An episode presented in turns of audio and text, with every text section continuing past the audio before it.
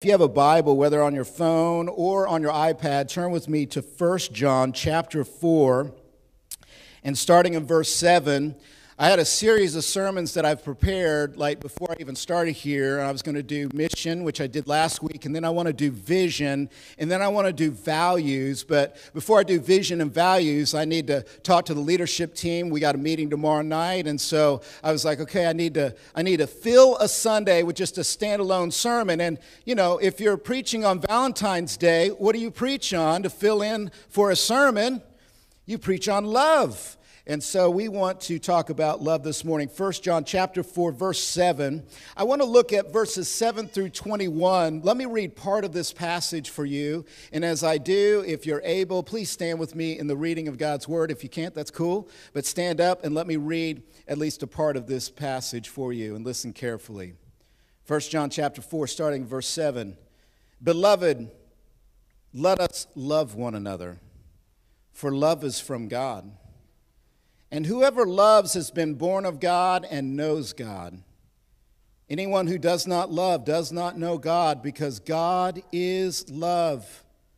In this, the love of God was made manifest among us, that God sent his only Son into the world so that we might live through him.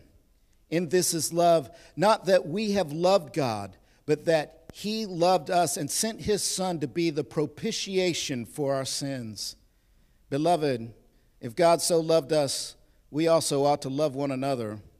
No one has ever seen God. If, if we love one another, God abides in us, and his love is perfected in us. All right, we'll stop there. May God bless the reading and the preaching of his word. You may be seated this morning. Now, this is an interesting passage. And for the longest time, when I read this passage and other passages like it in 1 John, I always thought John was trying to tell us how to love. Like it was kind of like a, a how to passage. And the more I read it, the more I realize that it's really not a how to passage, it's more of a why you ought to love. He says, Let us love one another. And he keeps saying in the passage, We ought to love one another. And so, John, the apostle of love, I mean, just the sweetest pastoral guy in the world, he's really calling the church to be a loving group of people, and he's trying to motivate people to be loving. And I always thought, well, it was kind of like a, I mean, you know, why is he talking about why we should love? It's kind of obvious, isn't it? Like, of course we should love. We're Christians, right? You come to church and, and you hear a sermon on why you should love. It's like it's so obvious. And yet, the more I live my life and the more I experience our culture, it's not as obvious as it used to be to me. Because even though we know we should love, we struggle to love and to be loving people. It's not obvious and it's not easy to be consistently a loving person in our marriages, in our family, and certainly not in society. Culture Culture and society has created a, a, a people that are perpetually in a bad mood. Y'all know what I'm talking about? Everybody today is filled with bitterness and divisiveness. In fact, it's kind of trendy not to be a loving person, it's trendy to be divisive and unloving. And I would be lying if that didn't impact me because it does impact me. I'm tempted by this spirit of division and who believes what and who, who, what group does one person belong to. And, and we live in a society that has politicized everything. I think it was George Orwell who said that you know you're living in a soft totalitarian society when everything is politicized. And everything is politicized. Sports is politicized, which is a bummer. Everybody say bummer. That's a bummer because I'm really not interested in political messages when I'm watching sports. How about you? Right? And so even when we watch sports, we're tempted to start thinking about like my side and my team, and we're not talking about sports teams. You know, we, we live in a society when masks are politicized or any little thing is politicized. And the problem is, is that I have a sinful nature.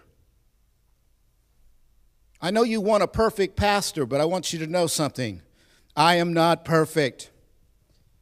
And that, that spirit of division, it comes in like a fog into our homes. And the next thing you know, it begins to affect the relationships that should be easy in terms of love. And it begins to invade our churches, and it should be easy that we love one another. But it's not. Because we're already coming in filled with resentment, we're filled with bitterness, we're bothered by everything. The Bible says that men love the darkness rather than the light. It is easy to walk in hatred and bitterness. It takes an, a, a, massive intentional effort to be a loving person, even with the people that we love. You know you're getting in trouble when you stop loving the people that you should love. When you stop liking your kids and your wife and your husband and your pastor and church members and family members, and you stop liking the people you know you should like. So we come to this text and we go, man, we do need help. Like, please, Word of God, tell me why I should be a loving person. Motivate me and fill me again with the capacity to love. And that's what makes this passage so great. John, this sweet pastor, the apostle of love, he instructs his church and these members and these congregations he's writing to, he instructs them this is why you ought to be a loving person. That you should be willing to make sacrifices for others, that you should exist for other people more than you exist for yourself. He gives us a few reasons. Let's walk through it with the rest of the time we have here. First of all, why should we and why ought we to love one another? The first reason why is because God is love. God is love. Look at it in verse 7 and 8. He says, Beloved, I love that. Beloved, that means loved ones. Let us love one another, for love is from God. And whoever loves has been born of God and knows God. And anyone who does not love does not know God because God is love. That's a little confusing. These are really difficult verses to kind of unpack because he gets a little confusing because he's saying that everyone who loves knows God and has been born of God.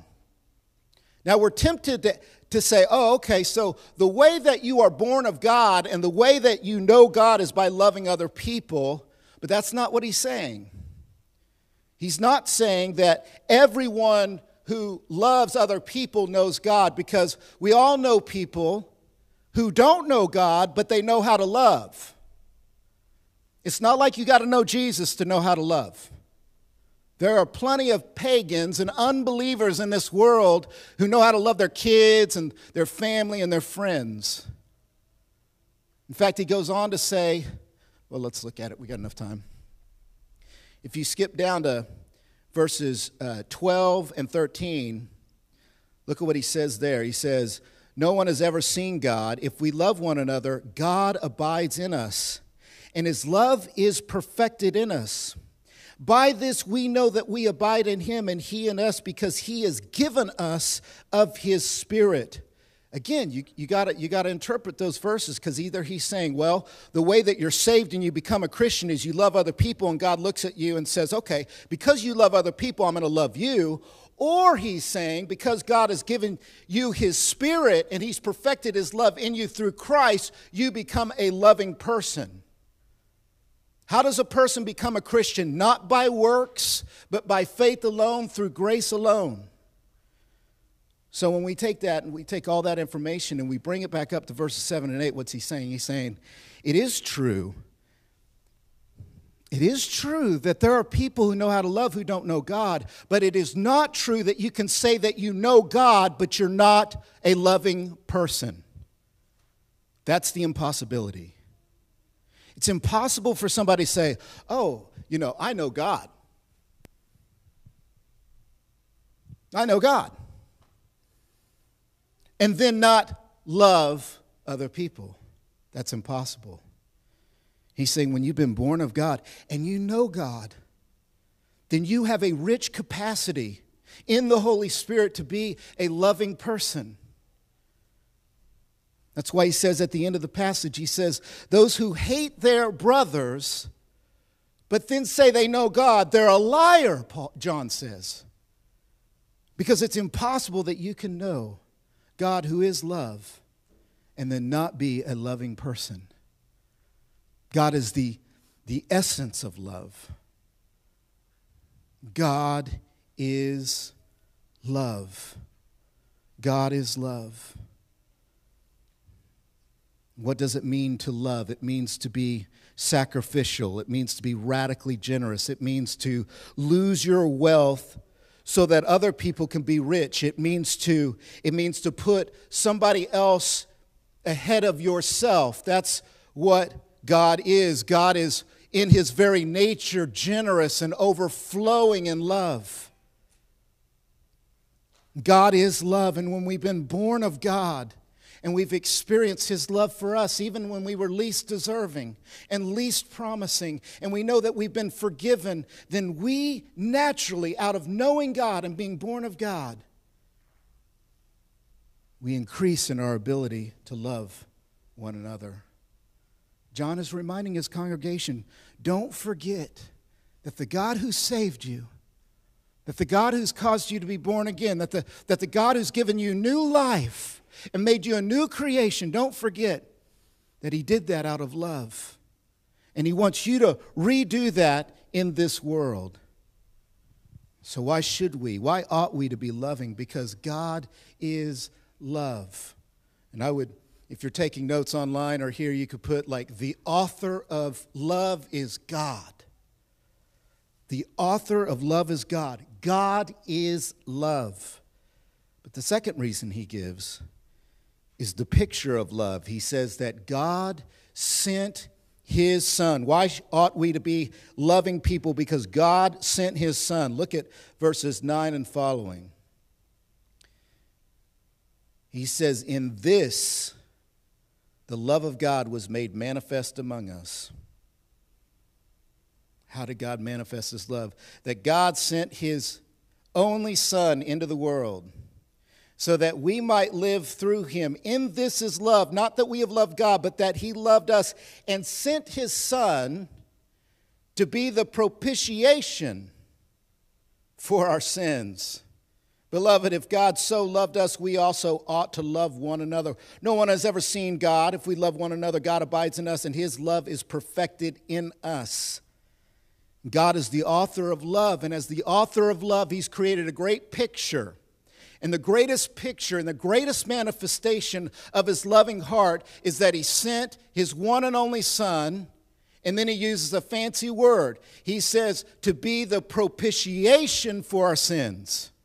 And of course, we say, why do these translations give these big fancy words? And I just like those translations where it's like, like really easy to read, and I don't like those big biblical words, propitiation. I can't even say propitiation. Try to say propitiation three times. Propitiation, propitiation, propitiation. I'm a pastor, right? Amen. But here's the reason why it's good it keeps that word in there, and that word is super important. It's because it's a very visual word because propitiation is a word that belongs in the temple. And what happened in the temple? What happened in the temple is that animals were slaughtered and blood was splattered in those temples. And they would take that blood and they would bring it into the Holy of Holies and put it on the mercy seat and make propitiation or satisfy or appease the wrath of God. And what John is doing is he's, he's not just wanting us to know intellectually, he wants us to feel the picture that, the, that Jesus is the Lamb of God who takes away the sin of the world, and that, that the picture is the splinters of the cross and the, and, the, and the spilled blood of Jesus dripping off of that cross as he's dying in our place for our sins. That not only helps us to graphically understand what love is, that helps us to define what love is because love is sacrifice. Love is substitution. What is the gospel? In four words, the gospel is Jesus in my place. What is the gospel? It's in two words substitutionary atonement. And it wasn't like Jesus went up on a cross and, like, out of the blue, like in history, stepped in and everybody's like, why is he dying on a cross and there's blood and he's got no clothes on and he's striped? It's not like that kind of came out of the blue. That was prophesied. Because Isaiah in Isaiah 53 said that the servant and the Messiah would come and by his stripes we would be healed. This is our picture. This is our picture. He wants us to feel it. He wants us to, to be absorbed by it. He wants us to be animated by it. He wants us to be defined by it. He wants us to understand that, that our identity in Christ is rooted in God's sacrifice for us. And that the reason why I know God is that even though I'm the least deserving and the least promising, He sent His Son to die for me. And that is no joke, man. That's like a whole worldview. That's like a whole way to live the rest of your life. Because what John is saying is that once you understand that, then your job is to redo that in the world and to love people and to say, I will absorb people's offenses and not treat them as if they've offended me. I look back in my past and I can see people that hurt me with their words or they define me with their abuse or whatever it is, and I will never be the same because of those things. I'll never be the same. But what is forgiveness? It's saying, I will no longer hold it against them. I will absorb the impact of that abuse, and I will decide not to be a victim, but to move on because I know what love is it's sacrifice. Love is not some sweet thing, some easy little sweet, you know. I mean, God bless your Hallmark movies. Go home and watch them. I have women, I know. It's like Jane Austen, okay. British accents, whatever, okay, we'll watch it today. Happy Valentine's Day. But love is brutal, man. Love is a brutal thing. It's tough as nails. God absorbed in his human body my sin. And then he says, Go and love. Go and love. That's why, if you go to, first, I got a slide for this actually, I think. 1 Corinthians chapter 13, verses 4 and following. This is Jesus. This is Jesus on the cross. Love is patient. You know what patience is? Patience is refusing to dish out justice when I have every right. We live in the most impatient society ever. A society that demands justice on the spot with no patience and no mercy. That's a pagan world that's going to crumble underneath your feet because there's no patience in anybody anymore.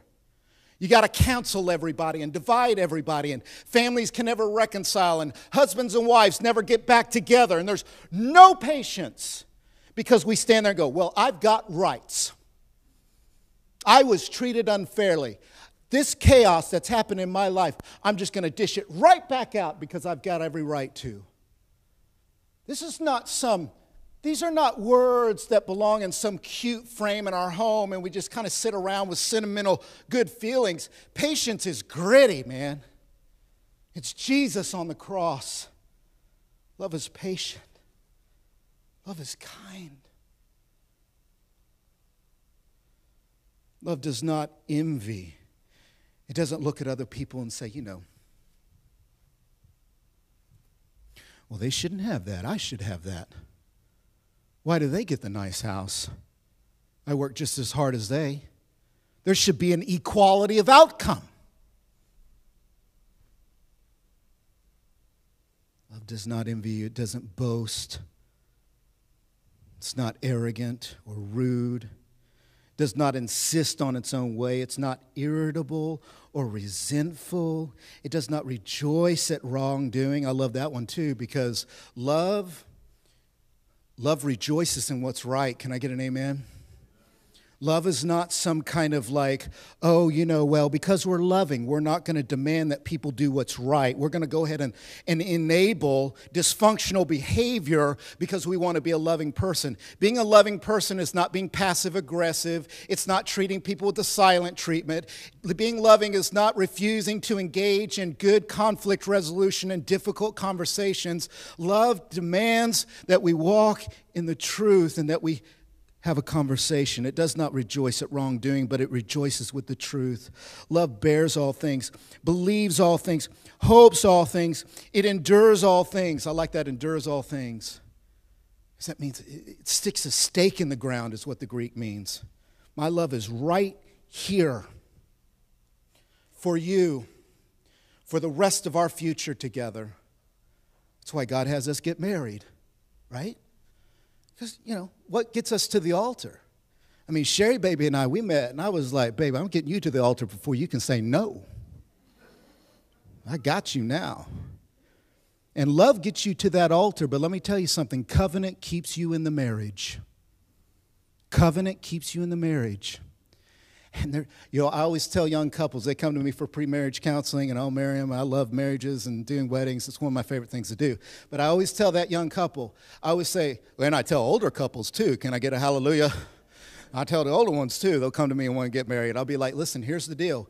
When you marry somebody, you are marrying an incomplete product. And then in the ceremony, I got everybody out there and everybody's looking pretty. And you got the BFF and you got the friends and you got the dresses and the ice sculptures. And some guy is trying to hide the whiskey flask from me. And I always say at that ceremony, I say, let me tell everybody here the two people that are standing in the sight of God are both sinners in need of grace. And I remember, I remember one time Sherry Baby and I, we were somebody asked us like hey guys what's the secret to your really good marriage? And i thought sherry baby was going to say you know how good looking i was or how great you know and charming and masculine but teachable and sensitive. I thought that's what she'd say and so i was waiting for her great answer and she goes oh i'll tell you what the secret is. Forgiveness is the secret to a good marriage. I was like dang what, what do you have forgive me for? You know like that's relationships, it's forgiveness, and a lot of it. And if you don't, if you don't forgive, resentment builds up. You start rolling your eyes at one another. And then you're in trouble because you forgot that God didn't put one righteous person and one sinner together. God put two sinners. There's two problems in every marriage a husband and a wife, and Jesus is the glue. And then you get little kids, and they're all cute. And guess what about your little kids? Sinners. So then we got big problems. And then we got big problems because what happens then is then you got two sinners trying to raise little sinners, and you're like, if you don't go to church and get some Jesus, you're in trouble. Can I get an amen? This is love. And that's why John's like, you ought to love one another. And we go, I don't know. And he says, propitiation. And we see the dripping blood of Jesus. We see how God treats us, how he's patient with us, how he loves us, how he guarantees our future no matter what in the covenant of grace. And then he calls church members and, and citizens and husbands and wives and grandparents and kids with their parents to be forgiving, loving people. Why do we love? Because God is love and because God sent his son. That's the picture. Finally, today, not only do we love, why do we love? Because God is love, because God sent his son but the final reason why we love is because there is no fear in love. Look at verses 16 and following. 1 John chapter 4 verses 16 and following. He says, So we have come to know and to believe the love that God has for us. God is love. And whoever abides in love abides in God, and God abides in him.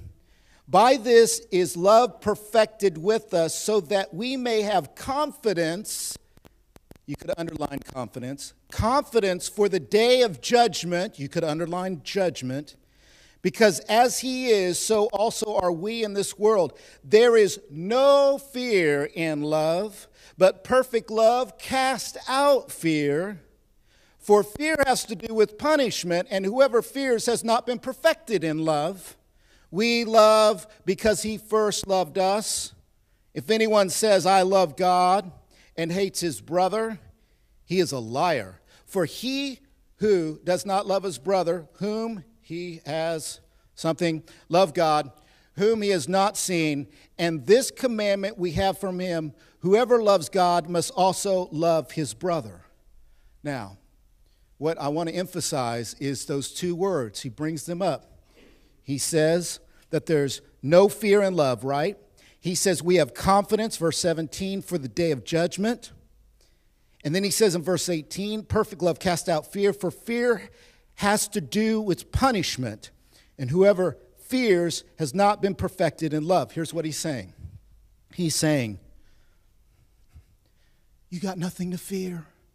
There is no condemnation for those who are in Christ Jesus. You have been delivered and plucked out of the fires of hell because of Jesus. You stood ready to be condemned before a holy God. 1 Thessalonians chapter 1 says that Jesus saves us from the wrath of God to come. You have been plucked from the fires of hell, you have been delivered from the wrath of God, and you have confidence and no fear in the presence of God. Now tell me, why is it that people don't love other people? Because they're afraid. And you want to know what they're afraid of? Being judged. They're afraid of being judged. They're afraid that the world will tell them that they are not worthy. And you know what? Especially, we, I don't know about women because I'm still trying to figure them out, but I know about men. We men want to feel worthy and respected. And we got this tough exterior, but on the underneath that tough exterior is a very sensitive ego. And we are afraid somebody's going to tell us that we are not worthy. And here's what culture is telling our kids. Parents, listen up. This is exactly what culture is telling your kids that they can shape their own identity and that their identity is not complete until they are acknowledged by people around them. So if they feel like that they are a certain way, they can't complete their identity until somebody else acknowledges that in them and that's why they get mad when they don't get acknowledged for the identity that they want in their life. What is that? That's a fear of judgment. The world says that there's pieces of you out there. And the response and in the acknowledgement of other people, and you got to go get those pieces of yourself from how people treat you. And you got to build your identity off of people's responses to you. This is saying not that there's pieces of you out there in the culture. This is saying that you have peace with God through Jesus Christ, and that you're secure. And what happens when somebody gets secure and they're no longer afraid of being judged? They can love. They can even pray for their enemies. They can love their enemies. They can say, Man, I wish he wouldn't have done that to me but I'm okay because there's no fear in me anymore. I'm accepted by the King of the world. I am secure my identity in Christ. And therefore, I don't have to go out there in culture. My life does not come down to what you say about me. My life comes down to what God says over me. I am a child of God, and therefore the world does not exist to tell me about God or my identity. The world exists for me to go out and serve and live for others. And to say to people, I will serve you, I will love you, I will, I will lay down my life for you because God laid down his life for me. That's why John is saying, that's why sweet Pastor John is getting so rough there at the end. He goes, Don't, don't be saying that you hate your brother and you know God. You're a liar because you've forgotten that God has delivered you from judgment, from his own wrath. And there's no fear in his love. And if there's no fear in his love, then you have every confidence to be able to love people. That's what, I mean, this is the secret. You know, when you're, when you're a dad, you give up wealth so that you can raise up and have children. When you're a husband, you, you give up your own needs so that you can love your wives as Christ loved the church and gave himself up for her. And wives, you can, because there's no judgment for you, you can grant leadership to your husband and respect and honor him. And say, You are the Spirit. I voluntarily give you spiritual leadership in my home. Oh, but the world will look at you, ladies, and say, How dare you? You're not liberated. You're not, you're not liberated. It's like liberation doesn't come in determining how you're liberated. Liberation comes in knowing that you are loved by God. Therefore, you can serve people in this world. And you give your life for the other. Why do we love? We love because God is love. We love because God sent his son. And we love because there's no fear in love. That's pretty good sermon on love. Pretty good. Second sermon of his pastoral leadership. Not bad. Not bad. Valentine's Day. Amen. Amen. But we got to land this plane. So, what are we going to do? How are we going to take this home? You know, here's what I'd like to say to you, just in closing, as just something you can kind of take and apply to your life this week. Abide in the love that God has for you, and then act out the love that God has for you. I think it was John Piper who said that the love of God is like a mighty stream, it's like a mighty river. And loving other people is not going to that river and filling up buckets and then taking those buckets to other people.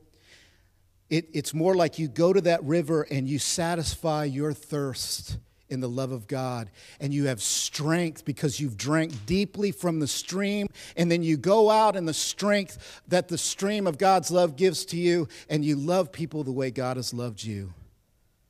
Redo in this world what Jesus has done in your life. And in that way, you will be able to love one another. Let's pray.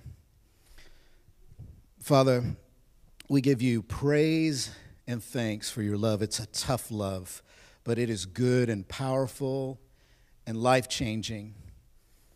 And we're so grateful for your word that not only tells us how to love, but tells us why we should love. And God, we're tempted by bitterness on all sides. We're tempted by hate and division but may your love ground us again. And none of us are perfect in this. We're all broken in this area. And there are times when we hate our brother, and there are times when we're bitter towards those we shouldn't be. And so we need your help.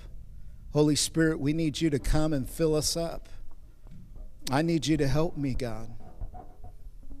And Father, if there's somebody here who doesn't know you, who has not been born of you and your love, help them to open up the eyes of their heart and to believe in Jesus, that He died for them and defeated death. Lord, help them to have faith in Christ for their salvation. I pray this in Jesus' name. Amen.